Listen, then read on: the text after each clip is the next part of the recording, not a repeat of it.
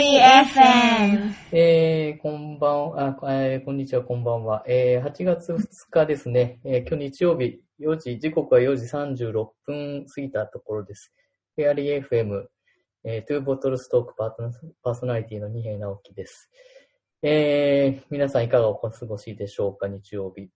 えーコロナもだいぶ、えー日本の方はかなり来ていて、私は今日は日本からまた参加しております。えこの番組では、えフェアリーの、まあ、公平、えフェアリー、フェア、フェアをテーマにですね、開発課題、え社会課題に関係する、えゲストの方々をいつもお招きしてお話ししています。で、私の番組ではですね、中央アジア、それから、えロシア語を話す国々、まあ、あの、旧ソ連の話なんかを主に、えーテーマにさせていただいてます。今日は、まあ、気がついたらもう8月で、8月2日になってしまってですね、私もキルギスっていう国から3月に帰ってきてもう5ヶ月目になってしまったんですが、えー普段ならもう夏休みで海外に出かけたり、いろいろしてるはずで、まあ私もカザフスタンという国に赴任する予定だったんですが、カザフスタンから、えー夏は今年はバルト三国ってところに行きたいなと、えー思っていて、えーな前に何度か、えー旅で、えー訪問したこともある国々なんですが、今日はバルト三国、バルティック、えーバルティックスっていうのをテーマに、えー話してたいと思っています。今日のゲストは、えーに入っていただきたいと思います。えー今日のゲストを井上久子さんです。こんにちは。こんにちは。よろしくお願いします。井上です。はい。井上さんは今日は東京から出演ということで、はいすかね。えーえーっと、私と井上さんは、私が2009年から12年に、えー国際協力機構 JICA の仕事で、えーウズベキスタンという国に駐在したときに、当時タシケントに行ったときに、井上さんも、えーお仕事でウズベキスタンの方にいらっしゃって、まあその時から、その時長くさせていただいたということで、えー今回、で、その後にバルト海、バルト、ラトビアの方にですね、ウズベキスタンの井上さんは、はい。またお仕事で行かれて5年ぐらいでしたかね。はい。現地でということで。えー今日は、まずあの、バルト三国ってあんまり知られてないと思うんですが、その辺をちょっとテーマに行きたいと思ってまして、えっ、と、どう、簡単にちょっと私から、この3カ国について、えーご説明したいと思います。えーバルト三国、まあ皆さん、なんとなく聞いたことあるんじゃないかなと思うんですけど、3カ国ありまして、えーエストニア、ラトビア、リトアニアですね。で、えー場所はヨーロッパのかなり北東のこう食い込んだところにありまして、皆さん多分北欧、北ヨーロッパ、スウェーデンとかフィンランドとか結構有名なんですが、そのちょっと下、えー港があって、えーバルタ、バルト海っていう、えー港、あの、海があって、そこに面している3カ国で、まあ、右、えー東側にはロシアが、との国境を接していて、南の方は、まあ、ポーランドとか、ちょっと先行くとドイツっていうことで、まあ、歴史的には、ドイツだとかスウェーデンの影響も強くて、あの、近現代はロシア、まあ、旧ソ連の一部に、えーなった歴史もあって、えーロシアの影響も非常に強いという国々です。で、大きさは、だいたいこれエストニアが面積が4万5千平方キロメートルで、日本の9分の1、青森、えー人口が132万、青森青森県程度と。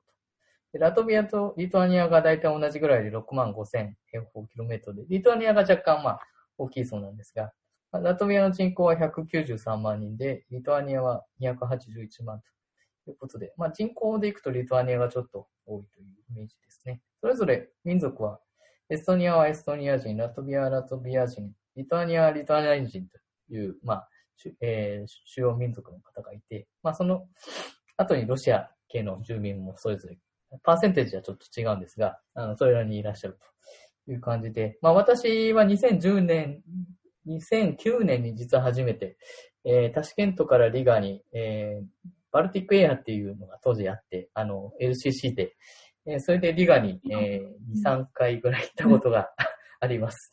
で、そこからエストニアのタリン、えーバスで移動旅行しました。最初の旅行ではリガからタリンまで行きました。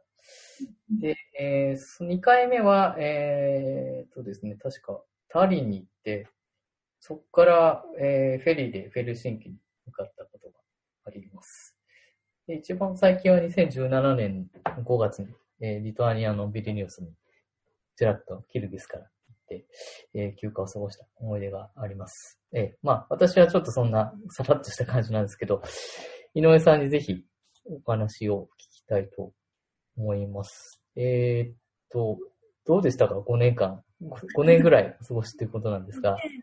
14年から、えええー完全にしたのが2018年の11 11月ぐらい、ね。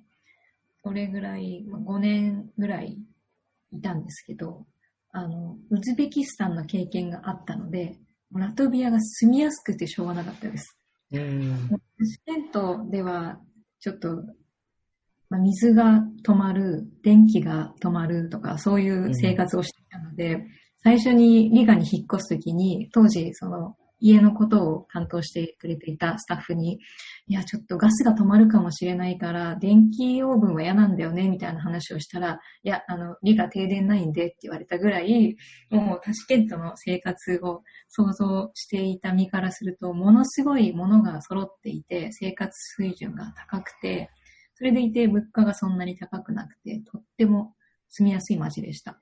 うん私ももう最初行った時、やっぱりこのバルト三国はややっぱりヨーロッパだなっていう雰囲気、うん、ヨーロッパのその文化的な、まあ文明的な歴史がすごく色濃く残ってて、うん。まあ、そこにやっぱりまあロシアの旧ソ連の共産主義の、まあ、建物なんかもちょっと一部残ってたりして、まあミックスな感じだったかな。ある感じですようね。うヨーロッパのいいところを基本としてるんですけど、やっぱ近代は、あの、ロシアのソ連の影響が大きかったので、ちょっと郊外に行くと、もうロシアでよく見た8階建て、9階建てのマンションとか、あとその5階建てでエレベーターがない建物群が並んでるとか、ちょっとソ連っぽいなみたいな雰囲気がすぐあるような場所でしたね。うん。なるほど。えっ、と、まあ、お住まいになられて、こう、ここがもう早速なんですけど、バル、バルトの魅力を今日はもうどんどん話していきたいなと思うんですが、あの、井上さんが一番気に入った点はどこですか？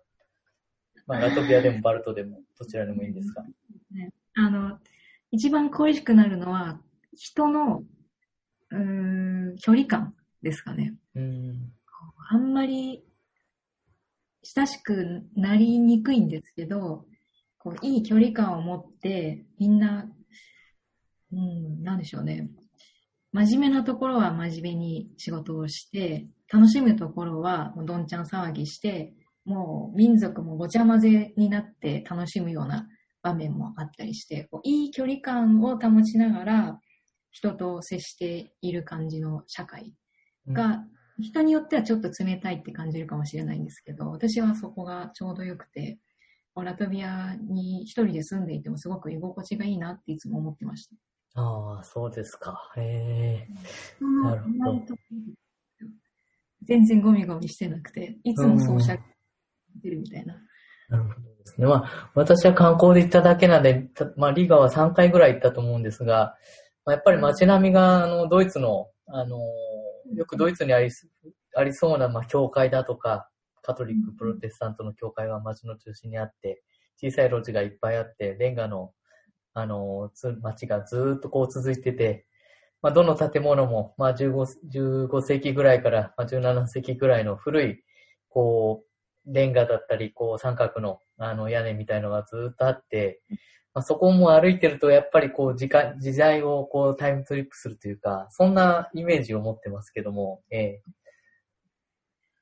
あの、私、リガの公認ガイドの資格を実は持ってるんですけど、はい。その時にいつも説明するのは、あの、ラトビアのリガっていう町は、13世紀の初めにドイツ人がうん。十字軍を派遣する一環で、その異教徒が住んでいたこの土地にキリスト教を広めようとしてやってきたことが始まりだったので、うん。その影響で、そのドイツからもう建物を建てる文化とか、物を作る文化っていうのは、食文化も含めて全部ドイツからあの一気一気にやってきたんですね。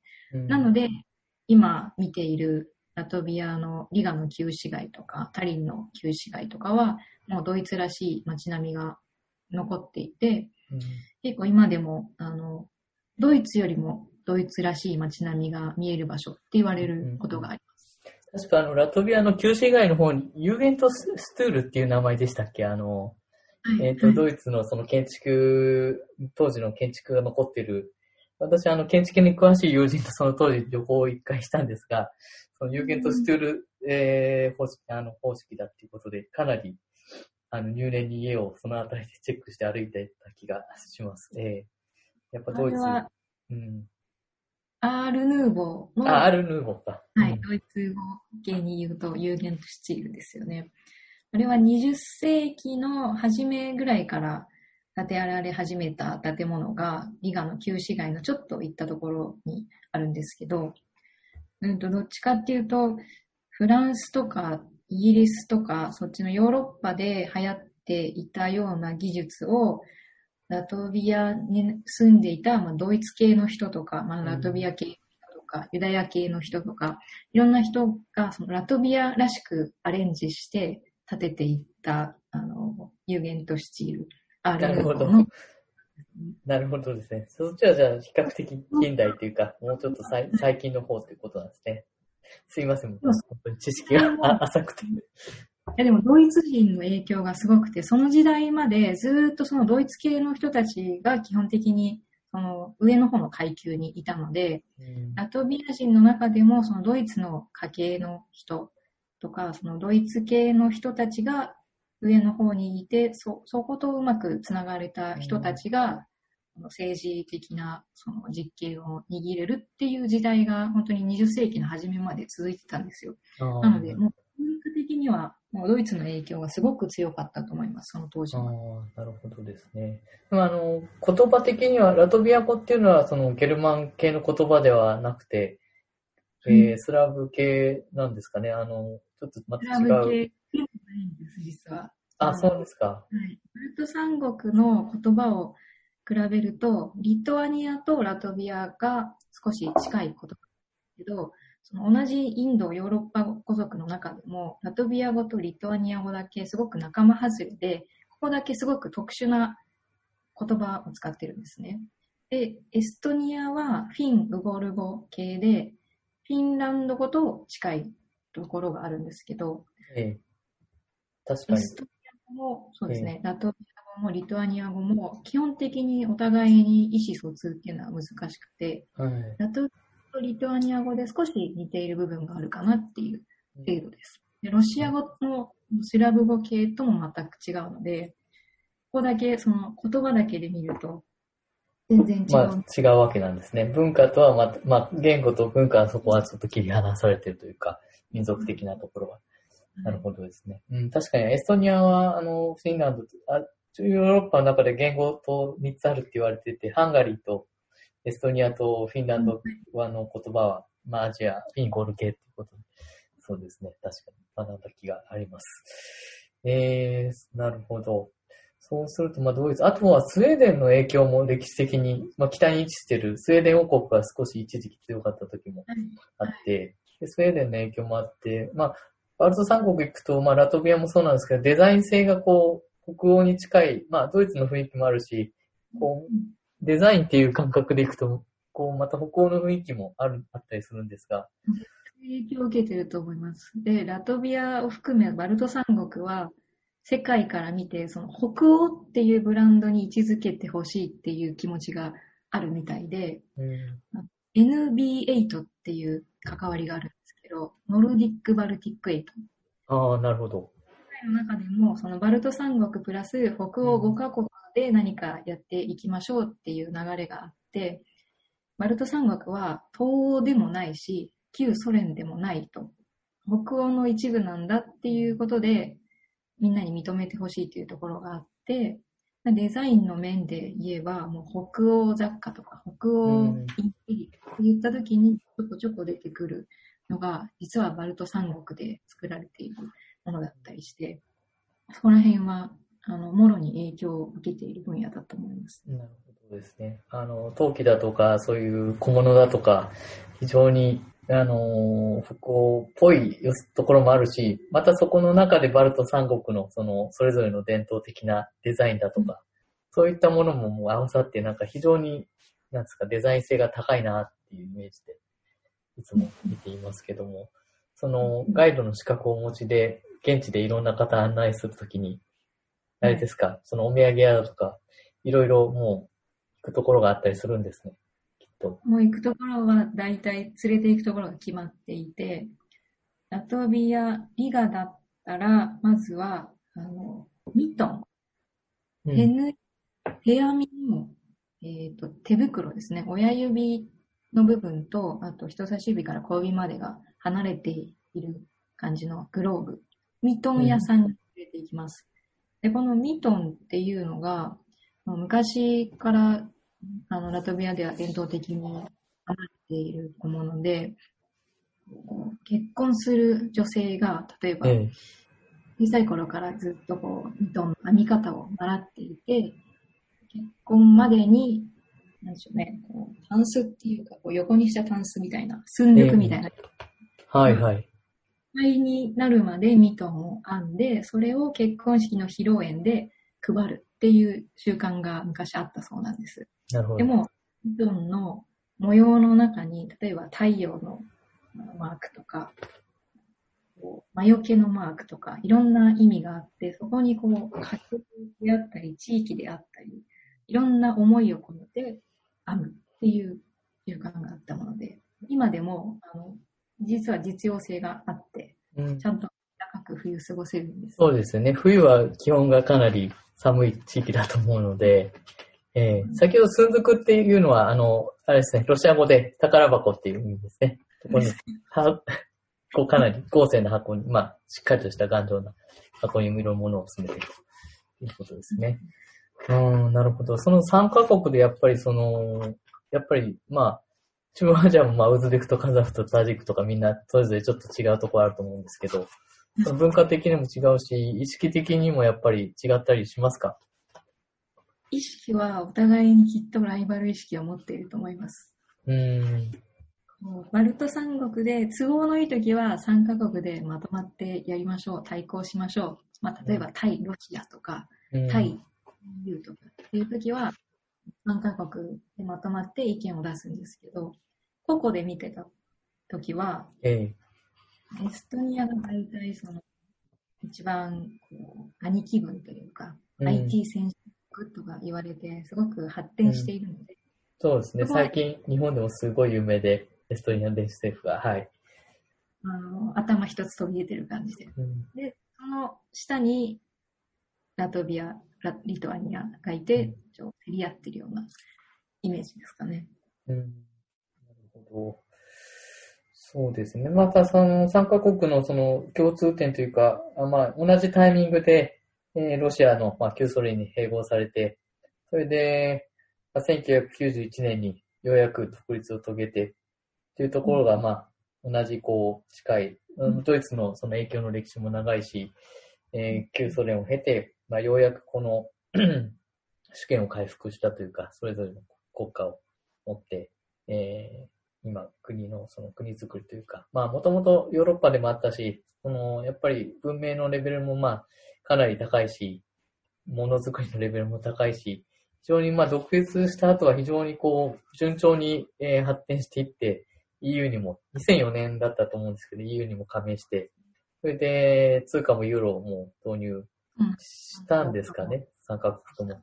ええはい一時期はラトビア行くとラッツっていうのを当時確か、あ、ラッツでしたっけ？違ったっそうなんです。けですよね。私が初めて行った時まだユーロじゃなくてラッツだった気がするんですけど。もう今だからかなりもうヨーロッパとの統合っていう面では進んできているという感じなんですか？ユーロが導入されてから私は初めてあの、うんリラトラトビアに行ったので、その前の状況はよくわからないんですけど、あの、両替の手間がないっていうのがまず一番ますし、あと、基本的に EU の中心で決まったことは、参加国が従わなければいけないっていううん。規定なので、例えば対ロシア政策とか、最近で言うとコロナ対策とかもそうですけど、EU が解放しますって言ったら、あの基本的に開国するし、あの厳しくしますって言ったら、それに従うっていうような姿勢になってますね。なるほど。ああちなみにその日本との関係っていう面ではどうですか？あの、経済だとか文化だとか、交流的なものは、その、近年はどういうふうに進んでるんでしょうか？はあ、なんか真面目な質問です すいません、急に。なんか日本の、あ、ごめんなさい、これちょっと言ってなかったかもしれない。日本のその経済的ななんか関係っていうのはありますか？なんか大企業が。一時期リトアニアに、えー、原発を東芝からどどちらかが輸出しようとしてて、中止になった気が、中止っていうかまあ継続。うん。はい。まだ続いてると思います。なるほど。で、エストニアには、あの、いろんな日本の企業の方が出あの出向されていたり、うん、されていたりするんですけど、ラトビアには私がいた時点では一社もまだ参入していませんでした。その駐在員という形で日本人を置いている企業は全くなかったですね。でも、まあ、経済関係がないとかではなくて、うん、輸出入はちょこちょこやっていて、人材の交流も派遣もあるんですけど、駐在でこうバルト三国のどっかに置いてわざわざ見るっていうよりは、近隣のモスクワから見たり、スウェーデンから見たり、フィンランド、ポーランドから見たりっていう企業さんが多かったです。なるほどですね。あの、まあ私がやってるその中央アジアっていう地域ともリガは結構関心関連があるといいますか、物流という意味では、あの、中央アジアってまあ中国の隣なんですけど、あの、ロシアのシベリアまでシベリアとかカザフスタンを経由して、ロシアからリガまで陸路で物を運んで、リガからコンテナで船で日本まで運んだ方が、実はコストが安い時も、こともあると。いうことで、うん、なんだかんだ中央アジアもやっぱりリガを頼って、中央アジアのまあ貿易してる人たちっていうのは、あ例えば日本に輸出する場合は、リガまで行ってそこからわざわざあの、回路でコンテナ運ぶみたいなこともあって、リガはやっぱそういう意味でゲートウェイというか、まあ、あの、海運上のやっぱり拠点、世界的な拠点ではないかなというふうに、えうんうん、見ております。そこは多分ラトビアがすごくアピールしたいポイントでもあると思うんです。ロシアとの関係はすごく難しいんですけど、事実上、そのトランスポートっていう分野はラトビアの中でもかなり大きな部分を占めてますし、ロシアまで直で鉄道で運べる線路がまだあるっていう国も少なくて、うん、というのも、ソ連時代に敷かれた鉄道って全部ロシアの方に向いてたんですね。もうモスクワ、アリンからもそのサンクトペテルブルグ行きとか、全部ロシアの方向に向いていたので、縦に鉄道が今繋がってない状態なんですよ。でまあ今、投げようとしてはいるんですけど、あ、ペタっていうのは、この3カ国の間にまっすぐ通ってないってことですか？はい。え、マジですか？ええー、はい。あ、それは意外でした。それでバス移動されたんだと思います。そうです。まあ、ヨーロッパだとバスの方が安いことも多いし、あの、都市間はもうバスで行けるから、ついついバスでっていうので、鉄道は乗んなかったんですけど、例えばそのバルト三国間をこう、高速鉄道みたいので繋げるとか、そういうプランがあったりしますか？あるんです。はい。レールバルティカっていうプランがあって、えー、そこしっかりそのヨーロッパのゲージの幅で作る、鉄道で、まあ、フィンランドからエストニア、ラトビア、リトアニア、ポーランド、ドイツまでつなげようとしするんじゃないですかね、最終的に。あ、なるほど。ってことは、ゲージはあれなんですか？今、旧ロシア軌道みたいになってるってことですか？はい。ああ、なるほど。なので、いいところといえば、ロシアまで直で運べると。悪いところってなると、うん、今は、縦にヨーロッパ向きに投げてないってところですね。なるほど。あ面白いですね。なるほどですね。その点でちょっと話をこう南に移して、このラトビアの南にあるリトアニアっていう国にちょっと焦点を、あな、そう、合わせようかなと思っているんですが、えっ、とですね。はい。リトアニアは、まあもうちょっとこう、ロシアの、ロシア人の割合5.8%で、リトアニア系が84.1%。で、で他にそのロシア以外の民族で、ポーランド人が6.6%っていうふうに、まあ、できていて、うん、まあ、リトアニアは南部に位置して、その南の方の国境はポーランドと、まあ、接していて、かなりまあ EU にかなり近いゾーンというのもあるし、あとは歴史的に、えーポーランド、リトアニア、ポーランド公国、ポーランド、リトアニア公国っていうか、一つのポーランドと連合、連合国だった時代も、まあ、あるということで、また少しちょっとこう、雰囲気が、えー違うのかなっていうイメージがあります。まあ、私自身もビリニュースに2回ぐらい首都の方に行ったことと、カウナスっていう、えー南の、えー西ですかね、ビリニュースか西の方の第二の町に行ったことがあるんですが、まあまたちょっとこう、西なんていうか、西洋とその東ヨーロッパと両方のこのミックスの感じがあるなっていう思い出があるんですけども、雰囲気ちょっと違います。うん、井上さんは何度か行かれたんじゃないですか？何回もですかね。えっ、と、陸路で一回通って行っているのと、あと、あの、リトアニアの実はプロモーションビデオっていうのに出させてもらったことがありまして、そこで5日間ぐらいですかね、もう、ビリニュス、カウナス、クライペダもちょっと行ったかな。そのリトアニアの主要観光スポットをええ回らせてもらって、で、うんあの、日本人観光客向けのプロモーションビデオを撮るっていう企画に参加させてもらったことがあります。ああ、すごいですね。私もちょっと見せていただいたんですが、ええ女の子3人旅みたいななんか雰囲気で。そうなんです。ええこう自撮り旅みたいなのがテーマで、うん。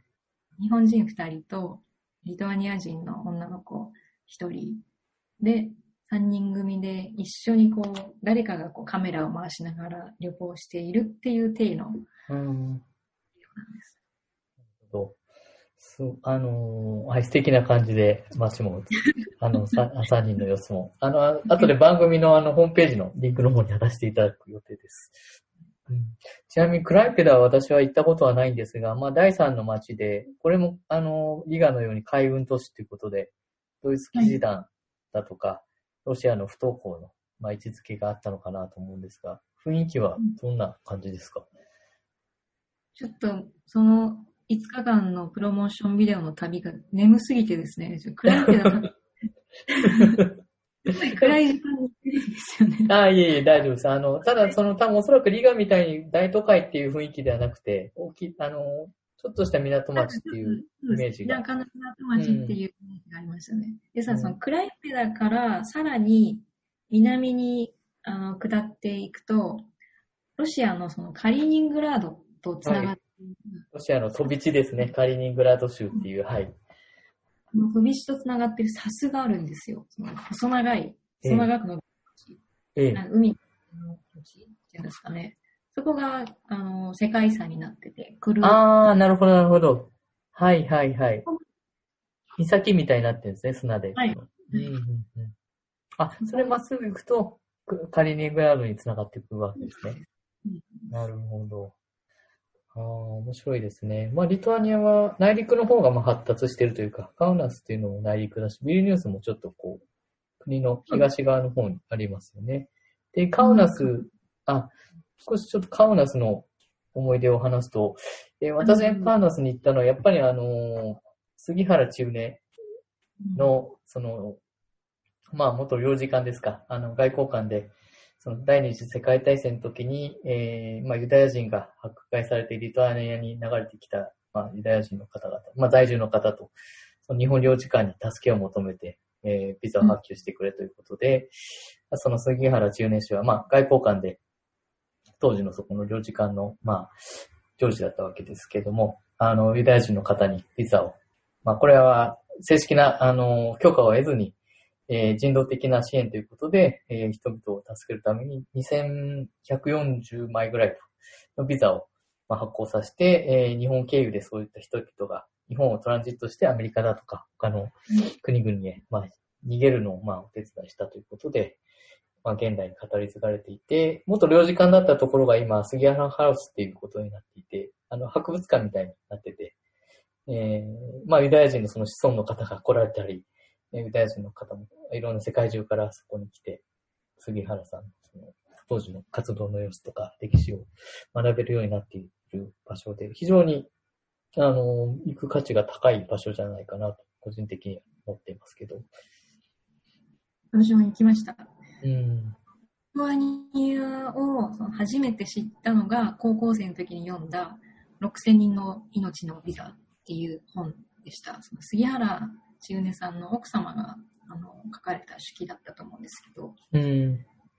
で、多分初めてそのリトアニアっていう国のことを知りました。私もこの行きました。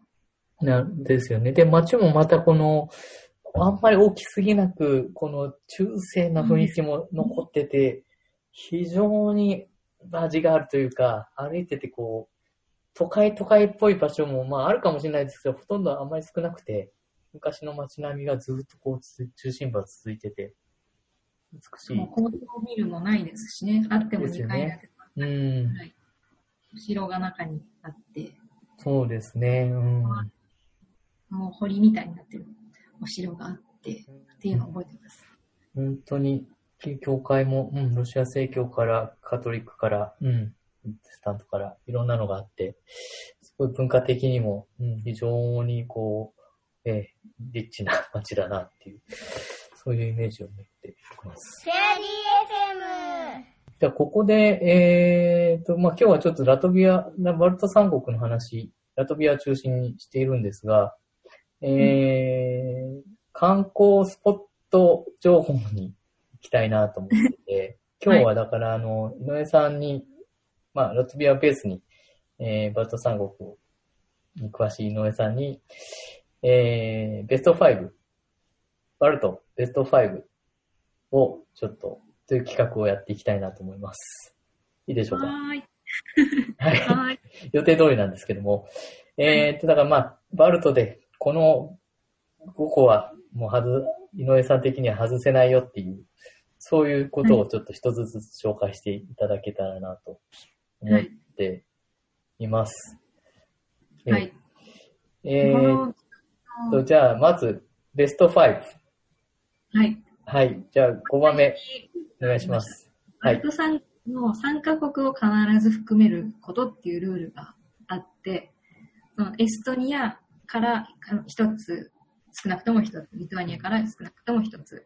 多分私のことだからラトビアから3つ出るだろうっていうことは前もってお伝えしてたんですけど、はいそんな感じ。あもちろんです。うん、ありがとうございます。ご補足いただき。5位は、エストニアのタリンにある、迷いました。ラーメン屋さん徳丸です。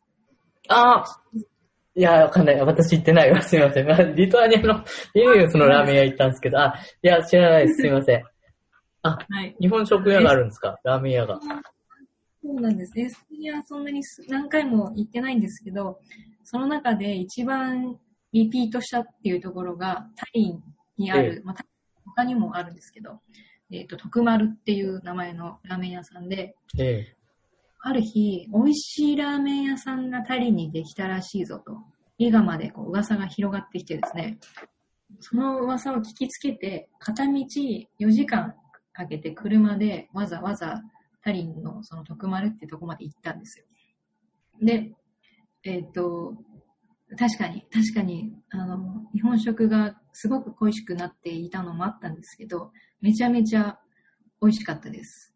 餃子も、ベジタリアン仕様の餃子とかもあって、ラーメンも、もう、その辺の出汁を使わない、ちゃんとベジタリアン仕様に作っている出汁だったり、化学調味料を使っていない出汁だったり、ちゃんとこだわりを持って作られている美味しい日本食屋さんです。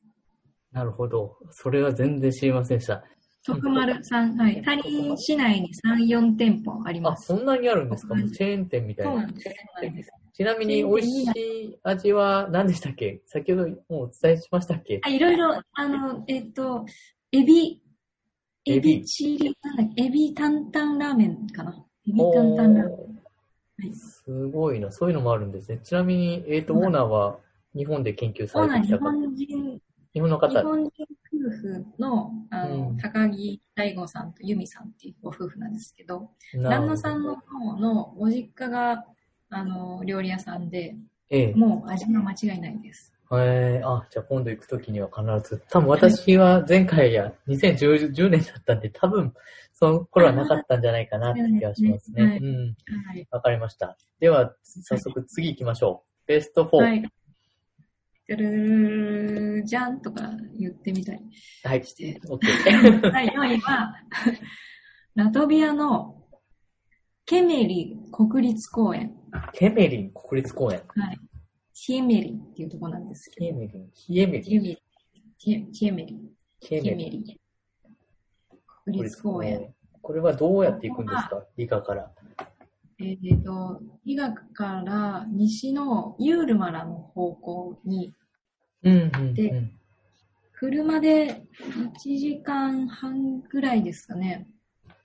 あの、海岸からもうちょっと内陸の方に入っていくんですけど、えっ、と、そこに、そうまあ、いろんな国立公園がラトビアにありまして、その中でも特に大きな公園の一つで、ええあの有名な湿原があるんですよね。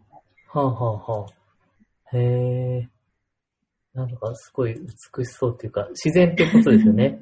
要は、まあ、国立公園ですからね。で、ラトビアってもう山がないすごく平坦な土地なんですけど、うん。その平坦な土地の特殊な気候で、そこだけ湿地がポンポンポンとあ集まっていて、もう青、青とも言えない、緑とも言えない、何とも言えない美しいこう水の色の湿地と、そこにしか生えない、まあ、日本でいうちょっと高山植物に近いような植物がそこに、あの生えていて、まあとにかくあの歩いているだけで気持ちが良くなるような。いやー、もう最高のロケーションですね。雰囲気っていうか、もう想像するだけで。なるほど。まあ、3, キロ3キロちょっとのお散歩コースがあってうん、木のテールコースがあるんですよ。でも、周りは湿原ですよ。もいやーもう空気も良さそうだし、もう今もうコロナで、なんとかもう息苦しい生活してるのかもう、すごい空気良さそうですね。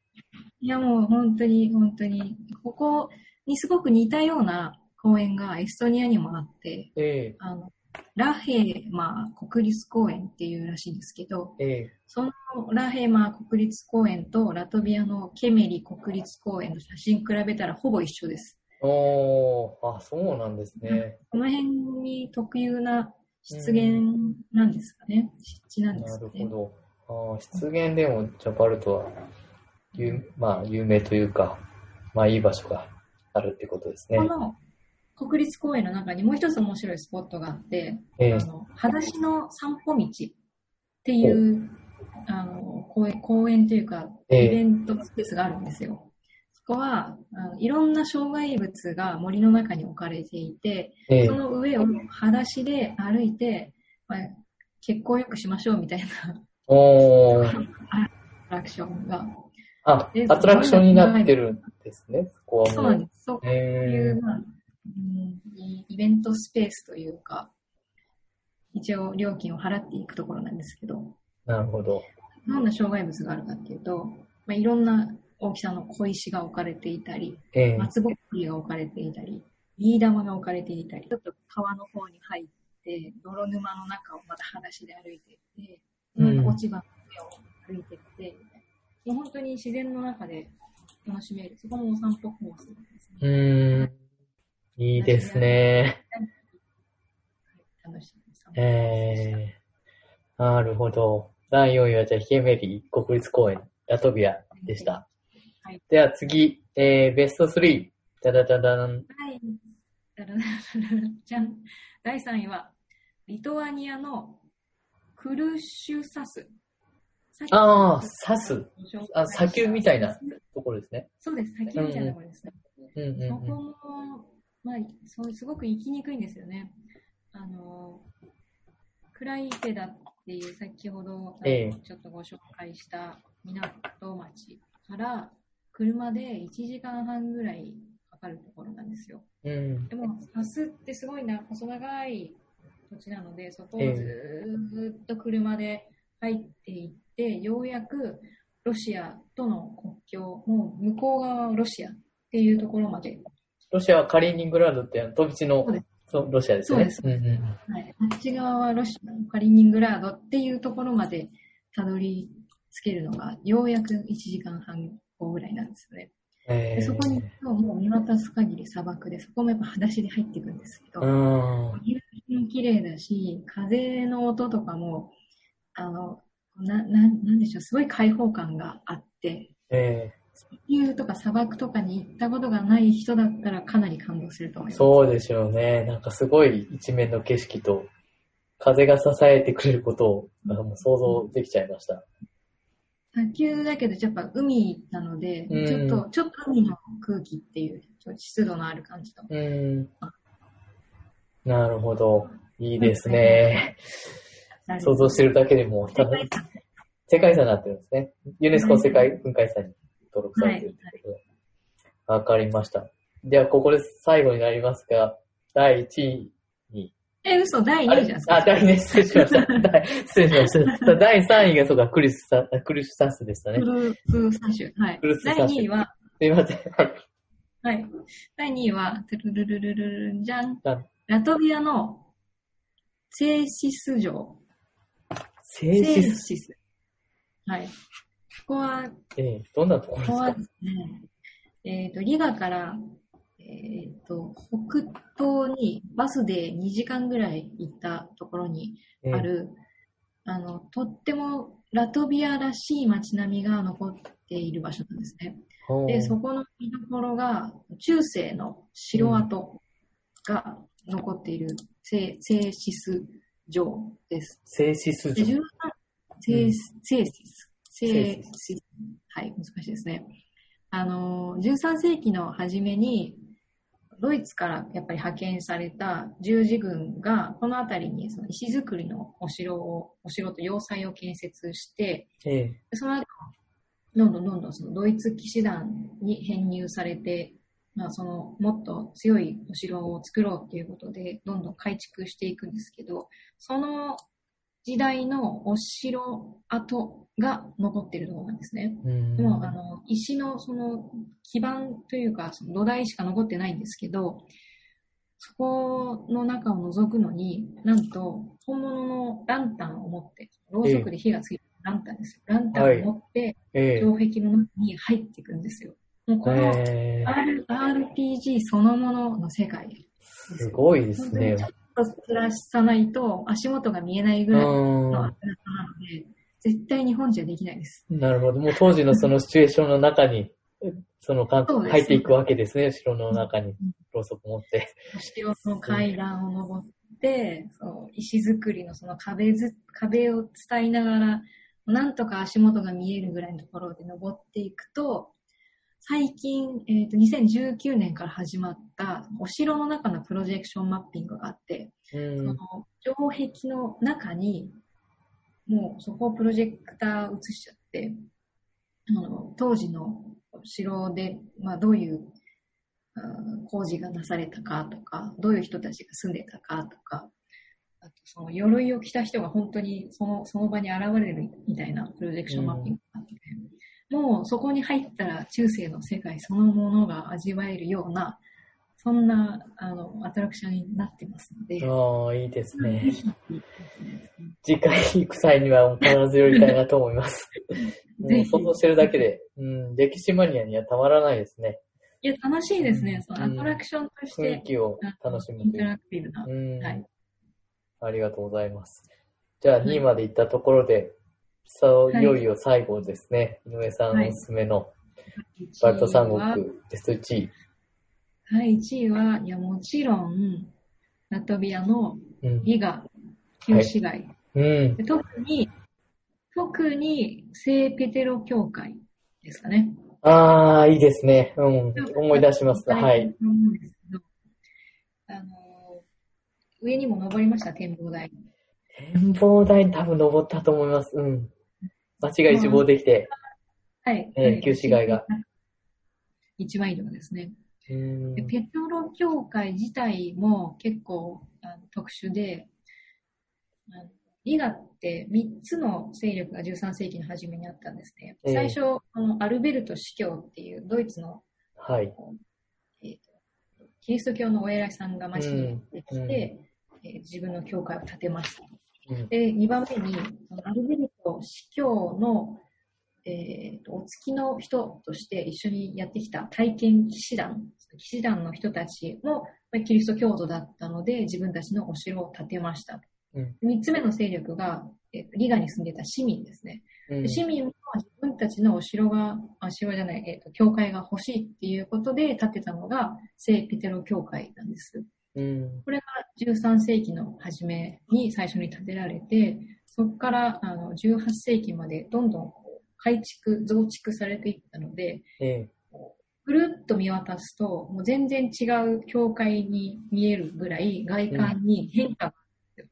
最初こうんう丸みのあの屋根だったのが、祭壇部分の屋根だったのが、ちょっと時代が進むと、うん先に奪っていくようなゴシック建築。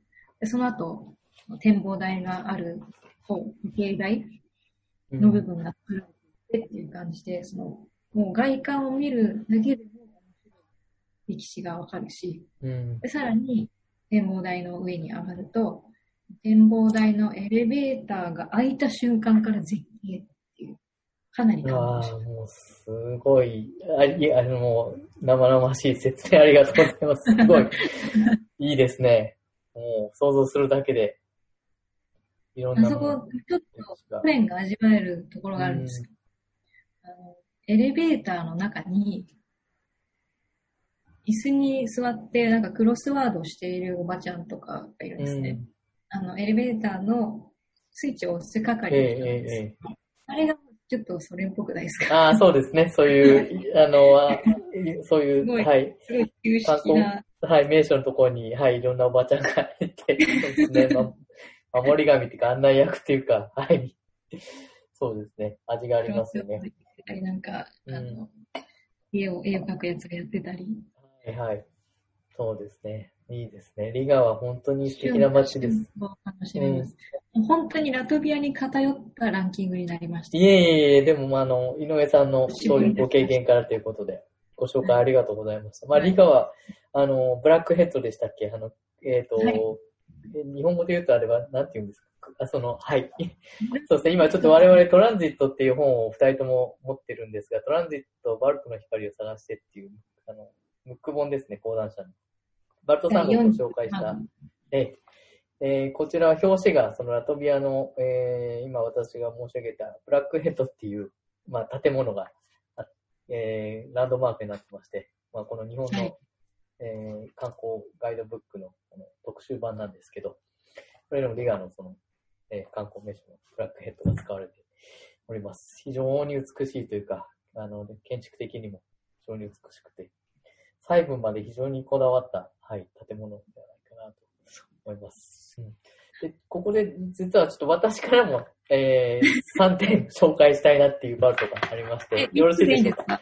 はい、3つで、1三つでいいです。カ国ずつ1つ、はい、追加であベスト。一つ。ベストなるほど3と言いますか、うん。あの、2編が選ぶ、あの、バルト三国チョイスということで、発表させていただきます。まず、えー、1カ国ずつちょっと私はチョイスしたんですが、井上さんとは重ならないものなんですが、1つ目、のエストニア。はい。エストニアは、えータリンからフィンランドに行くフェリー。あ、それ、私まだ乗ったことないんですよ。あそうなんですね。うん、私はあのエストニアからそのまま北欧旅行を続けまして、そのやっぱりゲート、ゲートウェイといいますか、なったのがタリン、フィンランド。これ確か、えーフェリーで2、3、2、3時間ぐらいなんですかね。そんなに高速船じゃないんですが、小さいタイプのフェリーで、もう定期的に1時間に1、2本ぐらい出てるのかもしれないんですが、あの、フィンランドと、その、まあ、北欧とそのバルトをつなぐ回路となっていて、あの非常に小さいボートで、あの、味もあって、海見ながら、バルト海を見ながら、えー移動したっていう夏の日にですね、いい思い出があります。えー非常に、はいすぐ着くんですか？えっ、とですね、いや、結構かかりましたよ。2時間半ぐらいかかったかもしれないですね。ああ、じゃあ、ええいい旅だね。ちょうどいいですね。そうですね。うん、味わいで短くもなく長くもなく、非常に、うん、味があったっていうか、あの、良い思い出がありますね。はい。これがエストニアです。えー次リトアニア行きます。あ、じリトアニアすいません、二つありまして、実は。メモを見てたら。選びきれなかった。すいませんはい。二兵チョイスは2つあって、1つは首都ビリニュースの、えーゲリミノの丘っていう、えー丘があありまし、て、あの、茶色い城壁、小さいあの、昔の城壁が残っタワーみたいな、塔みたいのが残っていて、小さい、まあ、塔なんですが、3階建てぐらいね、丘に登って、結構、小高い丘に、えー歩いて登って、それでさらにそこに塔があって、その上に行くともうビビリニュースの街が一望できて、これはまた川もあって、近代的な新市街と旧市街と、川がすぐあるんですよえ。旧市街がブワーっと広がってて、赤い、その、まあ、理科と一緒なんですけども、あの、すごい美しく街をそこから見えることができて、その景色が忘れられないですね。うんええうんこれ一つの私のチョイスといいますか。で、リトニアすいません。私はちょっとリトニアに偏って恐縮ですが、ちょっと二つ目ありまして、えーはいリトニア二兵チョイスは、えートラカイっていう城がありまして、あ世界遺産になっている、えー中世だと思うんですが、これがまたあのー湖というか川に囲まれて、ー橋を渡るうん。とそこに城壁があるゾーンが出てきて、はいはいはい。それがまたすごくこう、周りはもうなんか林みたいなところにこう、ポンと城が現れて、すごくその、入るところまでがすごく、あの、最高。ちょっと中に入ったら普通の城壁が、中世の橋を渡っていくんですよね、城そうそう。そこの、渡るとこの橋の、うん橋から見る景色がもうすごい、こう、草原というか、あの、もう美しいというか、そこがまた良かったなっていうのがますよね。ええなんか昔も多分そういうふうに渡ってったんでしょうね。そうなんですよ。そうです。な、な、中に入ると実はちょっとこう、展示物的ななってて、そこはまあ正直普通かなっていう感じがしたんですが、かなりインスタ映えしますね、あそうですね。写真映えというか、ええ外観が非常に、ええ行くところまでの道が非常に美しかったです。で、えっ、と、最後ね。あ、そうそうそうですね。うん。そうなんです。で、えー最後はラトビア、えーのチョイスなんですよ。私のやっぱりラトビアのチョイスは、えーはいユールマラという海岸ですね。バルト海、バルト海のビーチといいますか、はい。まあ、ソ連時代からの、まあ、避暑地というか、ユールマラはその、リリガからね、これは鉄道で移動したんですが、ラトビア国鉄に乗って3、40分ぐらいですか、鈍行に乗って、でその景色もまた美しいんですが、夏に移動すると。ね。ユルマルの駅に着いて、駅からまた、え、あのー海岸の方に移動していくと、まずはなんか公園みたいな林のゾーンが出てきて、で、はい林を抜けると、もう海が、砂浜がボーっとラバルト海が広がってて、もうその砂浜と海岸線の景色がもう忘れられなくて私は、またあそこにいつか戻りたいなと常に思ってて。林って白樺の林ですよね、きっと。そうそう、白い、うん、白樺の、あの、白い木のですよね。ええ、林がぽわーっとこれが広がってて、手海岸線の手前にですね。その景色とその海に出るところの景色が本当に忘れられないと言いますか。ええ、ぜひ皆さんにも、海が好きな人だったらぜひ行ってほしいなっていあそこもう永遠に歩けますからね。そうですよね。もうずーっと縦に長く海岸線が続いていて、えー私は多分夏の終わりか、夏の前に一回ずつ行ったことがあって、えー夏に行くともうとんでもない人が多分すごい来てるんだと思います。えーバルト諸国からもそうですし、ヨーロッパからも来てると思うし、あのロシアからも、えーあのヨーロッパ側のロシアからは来てるんじゃないかなと思います。えーこれが私の3つのチョイスでした。すいません。脱足で恐縮です。いやいやいや、いいところ、いいところをチョイスしてますね。はい。あのユーロはええ特にそのロシア系の住民にすごい人気なんですよ。なるほど。で、なんでそんなに、まあ私、そんまあ、ラトビアってもっといいところあるのに、なんでそんなに人気なんだろうって思っていたら、うん。あのソ連時代に、まあ、ラトビアがソ連の一部だった時、モスクワとかサンクトペテルブルクとか、そっちのもっと内陸の方から、うん。そのヨーロッパ寄りで行けるリゾート地、リゾートの海っていうのがずっとユールマルだったらしいんですよ。で、ソ連の時代からずっとそのロシアから、ロシア方面からユールマルにやってきて、うん、そのヨーロッパの海を楽しむっていう時代があったそうなんです。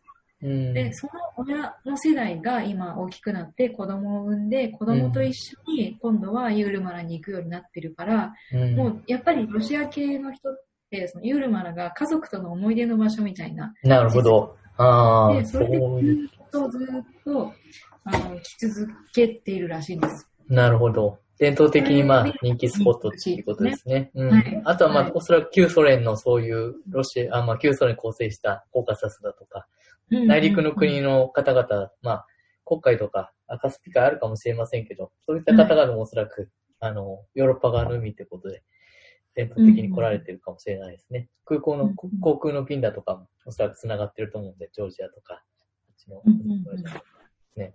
フェアリー FM。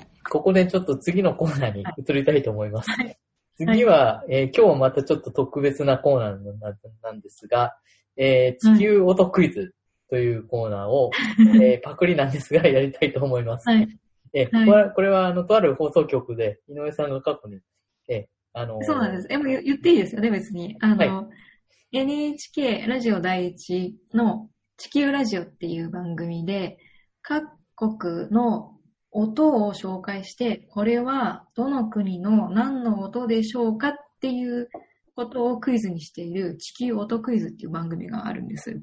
で、その番組にラトビアからの音をちょっと3回ほど提供したことがありまして、そこで使った音源があるので、ちょっと皆さんにも、このマニアックな地球音クイズを楽しんでもらいたいと思います。すごい、えー、っと、マニアックかもしれませんが、ちょっと聞いてください。じゃあ、これいきます。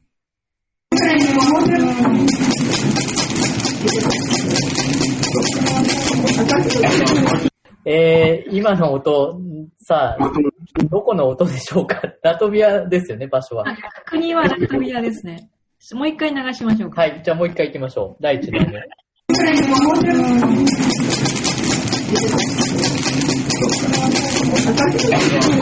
はい。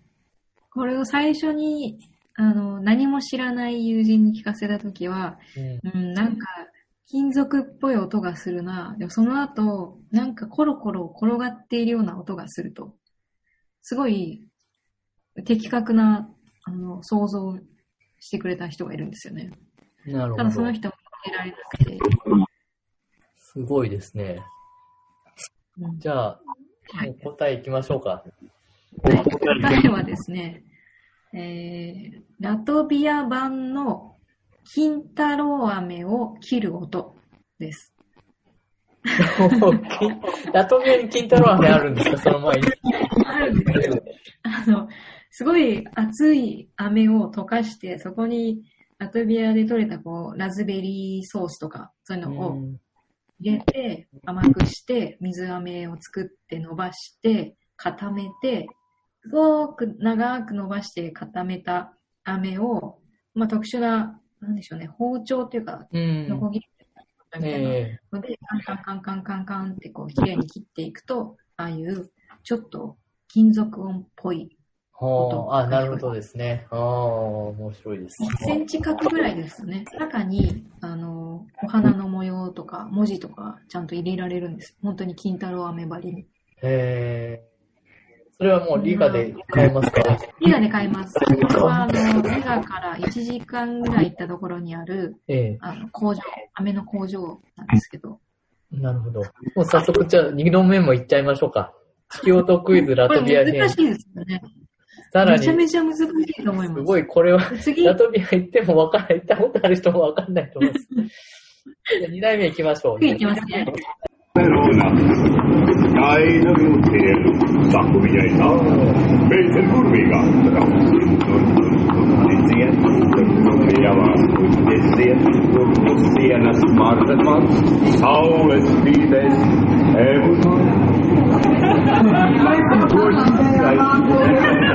はい。はい。えー、2目。これはなんかタップダンスっぽい、なんか床の音と、アナウンスの声がちょっと聞こえて、何人かの人が話してる声だと思うんですけど、これはどんな、これはもうちょっとわかんないです。わかんないですよね。はい。あれ、今聞こえたのがラトビア語なんですけど、うん。そのラトビア語で、えー歌っているレストランの客引きの歌が正解でした。客引き。客引きっていうのはごめんなさい。これ、店の中ですか？外ですか？店の、お店の外なんですけど、ええ。伊賀の市街に中世の料理を再現したレストランがあって、そのレストランの前に、その中世の時代の格好をしたおじさんがいたんですよ。ええ。で、たまたまそこを通かったら、あの、なんか、その持ってた太鼓で踊り出し、踊りじゃない、歌い出して、でそれが、そのお客、お嬢さんお入りなさい、みたいな内容の歌だったんです。どうぞどうぞお入りなさいって言って、レストランに案内するっていう、あの、その、スタッフの即興の歌でした。ええあえ、ちなみにあれ、なんて言ってるんですか？えっ、と、えっ、まあ、と、でも、こちょこちょ言ってたから。小小鳥がさえずる森へ一緒に行きましょうみたいな、最初そんなのああ、なるほど。でそこのお嬢さん、えっ、と、なんか青い、青い方をあからめてなんちゃらかんちゃら、さあお入りなさいみたいな。なんかその、うん。そのちょうど、えっ、と、目の前に白いワンピースを着たうん。女性が立っていたので、その女性向けに即興で詩を作って、それを歌にして、うん。で、客引き、そのままレストランの中に案内する歌をそのおじさんが作っちゃったんです。なるほど。じゃあもう名物おじさん的な感じなんですね、きっと。初めて見ました。わかりました。じゃあちょっとそのレストラン次回家が行くときにはチェックしたいと思います。あ、ちなみにお店のレストランの名前は、なんていう？えーローゼングラウス。ローゼングラウスローゼンと言います。ローゼンクラウス。ちょっとドイツっぽい名前ですね。あ、そうですね。そうですね。うんうんうんなるほど中世っていうのは10 14世紀から17世紀ぐらいの間に、ええヨーロッパで食べられていた料理を再現したレストランです。ああ、あ、じゃあちなみにすみませんその当時のヨーロッパの料理って、例えば、やっぱドイツっぽい感じなんですか？そのソーセージだとか豚のステーキ、豚のなんか肉だとか。肉料理がメインで、うん、チーズとか、まあワインとか、お肉をこう焼いたようなものとかですかね。なるほど。、うん。どんなメね。ニューがあったか、ちょっとメニュー、メモをどっかに作ってたんですが忘れちゃいました。ああ、いえいえ、でも雰囲気だけわかれば。うん、ありがとうございます。そうですね。なるほど。ありがとうございました。ええ、あの、トゥーボトルズトークの初の試み、えー世界音クイズ、えーやりました。ラトビア編でした。ありがとうございます。え Fairy FM. じゃあちょっと次はちょっと話を少しまた、夏っていうことなんで、まあ夏のラトビア、私はまあ夏の最初と後半の方しか行ったことないんですが、はい後半の方だけかな。ラトビアの夏の風物詩的なイベントがあるんじゃないかなと思うんですが、あります、あります、あります。ぜひ紹介を。どんなのがあるんですか？なんか祭りみたいのがあるっていうふうに聞いたことは。夏といえば、ラトビアといえば、夏至祭ですね。うん6月の23日から24日にかけていつも祝われているお祭りなんですけど、1年の中で一番大きいお祭りで、多ええ分ラトビアで一番好きなお祭りは、うんもうクリスマスよりもお正月よりもきっと夏至祭だと思います。なるほど。どどんな感じで、こう、どういう、こう、催し物が、どういう、こう、体制で行われるのか、もし、まあ、あの、井上さん何回か多分直接参加されたり、はい案内されたりしてると思うんですけど、はい。魅力を語っていただきたいです。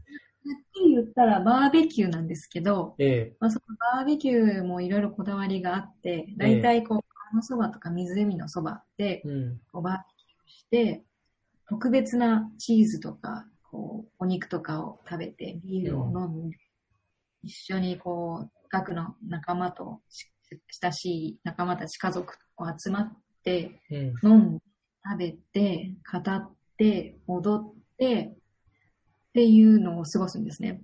で、夏至祭の時期って一年の中で、あの、一番日が長いので、夜までずっと明るいんですよ。もう11時ぐらいうんうん出ていいいるんですね。ですね。でも、明るい間はずーっと飲み続けて、でちょっと暗くなってきたかなっていうくらいの時間に、うん。キャンプファイヤーを燃やして、ええ。キキャンプファイヤーもあ朝までずっと燃やすんですよね。で、その燃やしている間もずーっと一晩中飲んで食べて踊って語って、うん。で朝も、朝、その日が出るまで起きていて、で、ようやく、そのもう、もうくたくたになったところで、どまあ、眠るっていう一日を過ごすんです。で大体キャンプ場に行って、コテージとかキャンプをしながら、あの、仲間たちと朝まで過ごして、どうん。まあ、っていう、まあ、ただそれだけのあのイベントなんですけど、なるほど。いういですね。想像するだけで環境が、うん、雰囲気がもういいですからね、その。うんラトビア人って普段シャイで、ええあんまり人と、なんでしょう、うん。いい距離感をね、保ってるんですよね、いい意味で。ただその月祭の時だけはすごく親しくなって、もうラトビア人だ、ロシア人だ、そんなの関係ないと。老若男女、ごちゃ混ぜで、外国人もごちゃ混ぜで、一緒にこの月祭を楽しもうよっていう雰囲気になるんです。なのでもう民族が一体となって同じ音楽を聴ロシア系だけど、うん。ラトビア語の歌で一緒に踊ってるとか、ああ、なるほど。すごい感動しました。ええああ、いいですね。その時期にも一回行ってみたいですね。なるほど。ああ、ただそれは比較的だからプライベートでやる、その夏至っていうタイミングで、こう人が集まってどっか行ったり企画するっていう感じのイベントっていうことで考えていい両ですか方あります。うん。あの、にしやっぱり残る人もいるので、うん。リガはリガですごい大きいイベントをやっていて、うん川沿いにすごい大きなステージを設けて、そこで一晩中誰かがこうライブミュージックをうん。演奏していたり、あの、もちろん屋台もいっぱい出て、ドイツ系のソーセージだったり、実際にやるちょっと行事というか、うんちょっと面白い伝統があって、あの、夏至祭の夜にだけ咲くっていう特殊なシダの、シダ植物のお花があるそうなんです。それもその6月の23日から24日にかけての夜にしか咲かないと。で、そのお花を求めて、ラトビア人の男女のカップルが森の中に消えていくらしいんですよ。おうそれってでもシダってお花咲かせないんですよね。はい。だから、あの、その、フェア、フェアリーフラワーを探すっていう口実で、ただ男女が消えていくっていう。そうそうそう。あ、デート、デート、デートイベントってことですね。まあでも本当にでもそういう、そういうのがあるんですよ。なるほど。あと、えっ、と、キャンプファイヤーを一晩中燃やしてるんですけど、だんだん小さくなってくるんですね。うん、うん、で、その崩れてきた頃に男女がやっぱり手をつないで、その、うんキャンプファイヤーの上をジャンプするんです。うん。おうまずに一緒にはいはいジャンプしたら、そのカップルはずっとつながっていられますとか、あ、結ばれますってことですね。一緒はいにその、ジャンプとかして、儀式的な。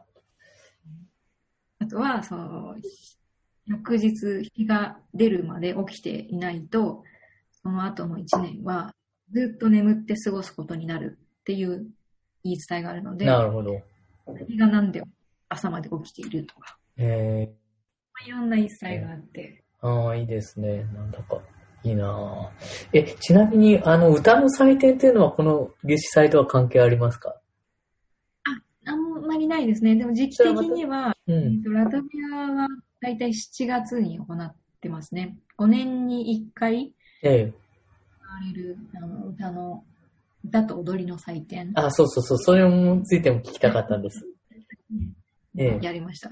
あの、エストニアとリトアニアにもそれぞれ祭典があって、ええまあ、1回とか5年に1回とか、それぞれやってるんですけど、でずっとやっている祭典で、うそのん。ラトビア人が、まあ、ラトビア人らしさを発揮できる唯一の行事みたいなとこ最初はこう歌だけとかあの合唱祭っていう形で始まったんですけど、だんだんその自己の芽生えというか、ラトビア人がラトビア語で何かを表現するっていう行事がそれまでなかったので、それがだんだん、ラトビア人社会の中ですごく大事な位置づけになっていって、あのラトビアが独立宣言をします。うん。その後戦、戦争が始まって、ソ連に併合されますってなったんですけど、あの、ソ連併合時代も、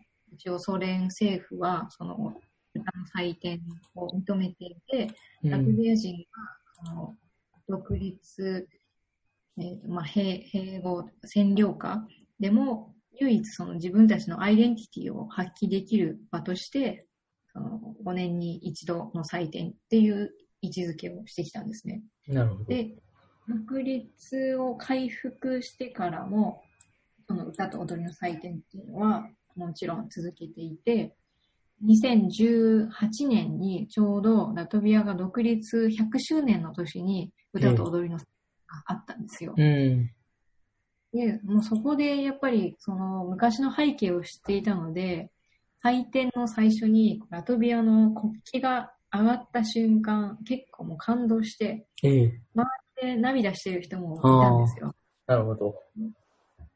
ソ連時代は国旗を掲げることすら禁止されてて、まあ、抑圧されてたと。ね。うん。ラトビア語でラトビアの国歌も歌えなかったんですよ。だから、その国歌の代わりになる歌に独立したいっていう思いを込めてずっと歌われてきたものもあったんです。うん。でその特別な歌も、その祭典で、こう、演者だけじゃなくて、こええ。う観客含め全員で歌うみたいなシーンがあって、それもめちゃめちゃ感動しました。ああ、いや、この写真だとか見てるともうすごいステージで人の数なんかも衣装も民族衣装で真っ赤なスカートだとか、えー履いて、こう、すごく、マスゲームじゃないですけど、すごいスケール大きい。イベントのようにはい。見ています。私はちょっと行ったことはないんですけど、そのイベントに合わせて。あのすごいですね野外公演のステージがあって、そこのステージに民族衣装を着た男女がもう何万人も上がるんですよ、うん集まってで。そのステージの上で、ちょっとこう、なんでしょう、アカペラで歌うだけでかなりうん。振動が来るぐらい、うん、高揚感とその躍動感と伝わってくるわけですね。なるほど。まあでもその裏にはまあソビエト時代の歴史だとか、もっと昔の伝統だとか、両方混ざって感情的になるものがあるということですね。うん。いや、非常に行ってみたいなって思うイベントですね。これも一応、いや、それに合わせて。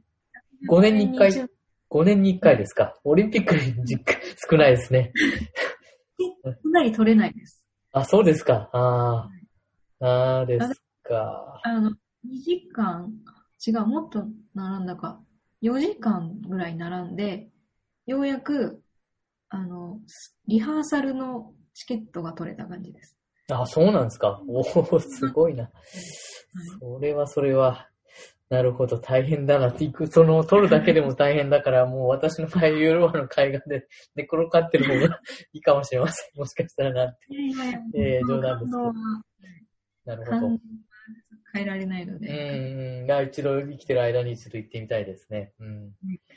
わかりました。ありがとうございます。フェアリー FM! ちょっと最後の、まあ、時間がそろそろ最後の方になってきたんですけども、まあ、あの、バルト三国っていうのは91年独立して、まあ、こ来年で30年ですか。まあ、これは旧ソ連、中アジアも効果進むそうなんですけど、まあ、井上さん4、5年、5、6年もう長くやられてきて、まあ、今でも、あの、関わられて、まあ、あの、ガイドの資格もお持ちだし、日本ラトビアとの、あの、橋渡し的なこともされてると伺っておるんですけど、あのーどうですか？そのラトビアだとか、まあ、バルト三国の社会を見てきて、こう、今後どういうふうにこう、動いていくのかなっていうのを、井上さん的にはどういう、ちょっと急にテーマがでかくなって、恐縮ですけど、ええどういう方向にこう向かっていくのかな。まあ、バルトとしてのこう意識っていうのを大切にしながら、それぞれの参加国は、まあ、それぞれの周辺国と関係を、さらに、まあ、ロシアだとか、ポーランドだとか、EU との関係というのも、あと北欧もあると思うんですけど、まあ、それぞれ違う視点もあるし、共通の視点もあるし、また、さらにそれぞれ国内でもいろんな、まあ、ロシア系のまだとか、ポーランド系のマイノリティもいるし、まあ、いろんな複雑な状況もあるのかなと思って見てるんですけども、井上さんは今後こういう点に着目していきたいだとか、あの別に社会にかこだわらなくてもあいいんですけども、あれば聞きたいなと。ちょっと、ちょっと壮大でまとまらないんですけど、うん。あの、もっと有名になってほしいなっていうところがありうんますね。バルト三国って、あの、ヨーロッパ旅行するときの最下位ぐらいの位置づけじゃないですか。まず、うん、まあ、あの、バルカン、旧ユーゴスラビアとどう、どれぐらいなのか、私が昔通ってた旧ユーゴスラビアっていう、まあ、最後のヨーロッパもありますけど、そっちよりは多少分がいいのかなっていう気もするんですけど。かね。そうですかね。まあ、フィンランドと一緒に行ってみようとか、ポーランドと一緒に行ってみようっていう人はいるかもしれないけど、なかなか、あの、ピンポイントでバルト三国にまず行こうっていううん人たちがいないので、あの、バルトを好きになった人間からしたら、まずは日本の人たちがもっとバルトのことを知ってほしいなと思います。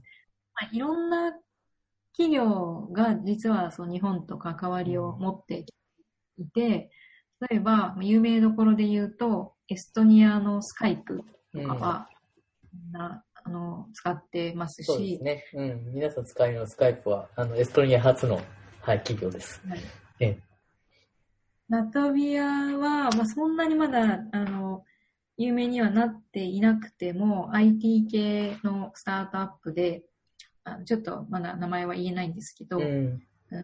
スポーツの同時中継で、うまいことカメラの位置とか、選手の位置とかを分析して、スコアリングをするような会社があったり、ああ、なるほど。あと、ドローンの面白い会社がいたり、うん。実は、あの、これから日本でも着目されるんじゃないかなっていう企業がいくつかあります。でなるほど。あの、私が今関わっている仕事っていうのが、ラトビア製のドローンをうん。輸入して、それを運用しているんですけど、ええそこの、はい、会社も、きっとこれから、あの、日本と関わりが出てくると思います。もっと出てくると思います。うん。なるほどですね。まあ、そういう、なんていうか、こう、バルト初のテクノロジーといいますか、技術を、がこれから世界に、えーもっと広がっていくかもしれないということですね。うん。で、3カ国ってその一つ一つ見ていくと、すごくやっぱり小国ですし、ヨーロッパの中でもあんまり発言権っていう意味ではないんですよね。うん。でも、あの、人材面で見ると、かなりやっぱり優れている人たちが集まってるなっていう印象があって、あの教育水準も高いですし、うん私はあのラトビアの人と仕事をしたことしかないんですけど、ええラトビア人ものすごい真面目で、時間に正確で、しっかり仕事をする民族なんですよ。結構日本人に近いとこが、そうですね、そう考えると。メールをしていると、いついつに返事するからって言ったら、本当にそのデッドラインまでにちゃんと返信してくれるし、あの、何何か聞いたらすごい丁寧に返してくれるし、っていう人たちが結構いるので、豆、豆なんですよね。でそういう人材面では、すごく光るものがたくさんあるので、うん。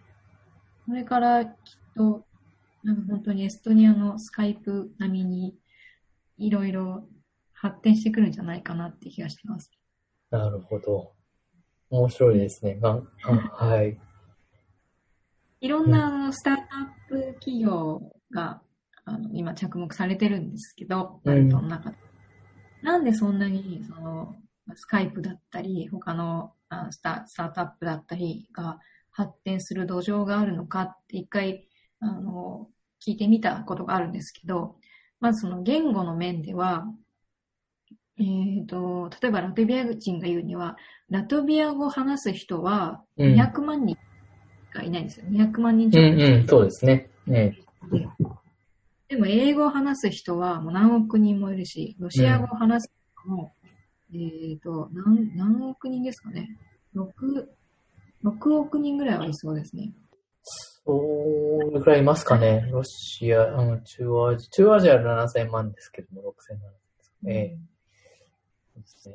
だいぶ前にいますね。うんうん数数億人はいると。うん。うん。その、こんな小国の言語だけできていても、世界では通用しないって言って、うん何カ国語もできる人がまずいるんですね。うん。あと、そのスタートアップがどんどんどんどんこう発展していくきっかけとなったのが、ソ連崩壊で、ソ連時代、もう何もかも失ってる。でゼロからのスタートしかなかったから、もう、うんいある意味気持ちが吹っ切れて、その昔から続いている伝統をこう崩しながら発展させようとする企業よりも、もう何もないところから、スクラッチから始まるうん。何でもかんでも起こしていく企業っていうスタイルの方が発展するんじゃないかっていう話も聞きました。なるほど。面白い視点ですね。うん。捨てるものがないというか、何もうん。そう失うものがないから発展するんじゃないかと。なるほどですね。うん。でまあこんな感じで。ああ、いえいえ、非常に勉強になりました。いえ、私も、あの、そんなに深くは、あの、参加国長く住んだわけじゃないので、ですけど、井上さんから聞いて、あ、そういう視点もあるんだな、と。まあ、特に今、やっぱエストニアのこの IT 先進国という先進性は非常に注目、日本でもされてますからね。ええスタートアップで日本からも行かれてる方も、まあ、前近年増えてるんじゃないかなと想像します。ええそうですね。ええ時間が、まあ今日はだいたい90分ぐらいにわたって、えーゲストの井上久子さんとバルト山岳を語るというイベント企画で、えー話を続けさ、あの、お話しさせていただきました。あのー観光の話から、社会から文化から、伝統の話まで、いろいろと幅広く今日は話できたんじゃないかなと思っておりますし、私も、まあ、あの、今度カザフスタンに行くんですが、カザフスタンから旅行、旅行でユールマラと3カ国、あの、バルト海と3カ国また行きたいなと思ってます。皆さんもご関心あればまた、えー、いろいろ調べてみていただいて、あの、一人でも多くの人にバルト三国に行っていただきたいなと思ってます。まあ、これはあの、コロナ、コロナが収まってから、まあ、環境がいろいろ変わった後じゃないとなかなか難しいかもしれませんが、まあ、あの、個々の国、それぞれ状況が違うので、まあ、またタイミングを見てご検討いただけたらなと思います。井上さん、今日もいろいろとお話いただきまして、本当にありがとうございました。井上さんもまたラトビアだとか行くことを、タイミングを見計らっているのかなと思うんですけど行き。たいです。はい。うん。落ち着いたら、ぜひ。はい。あの、いらしたらガイドしますので。はい。ぜひ、お願いします。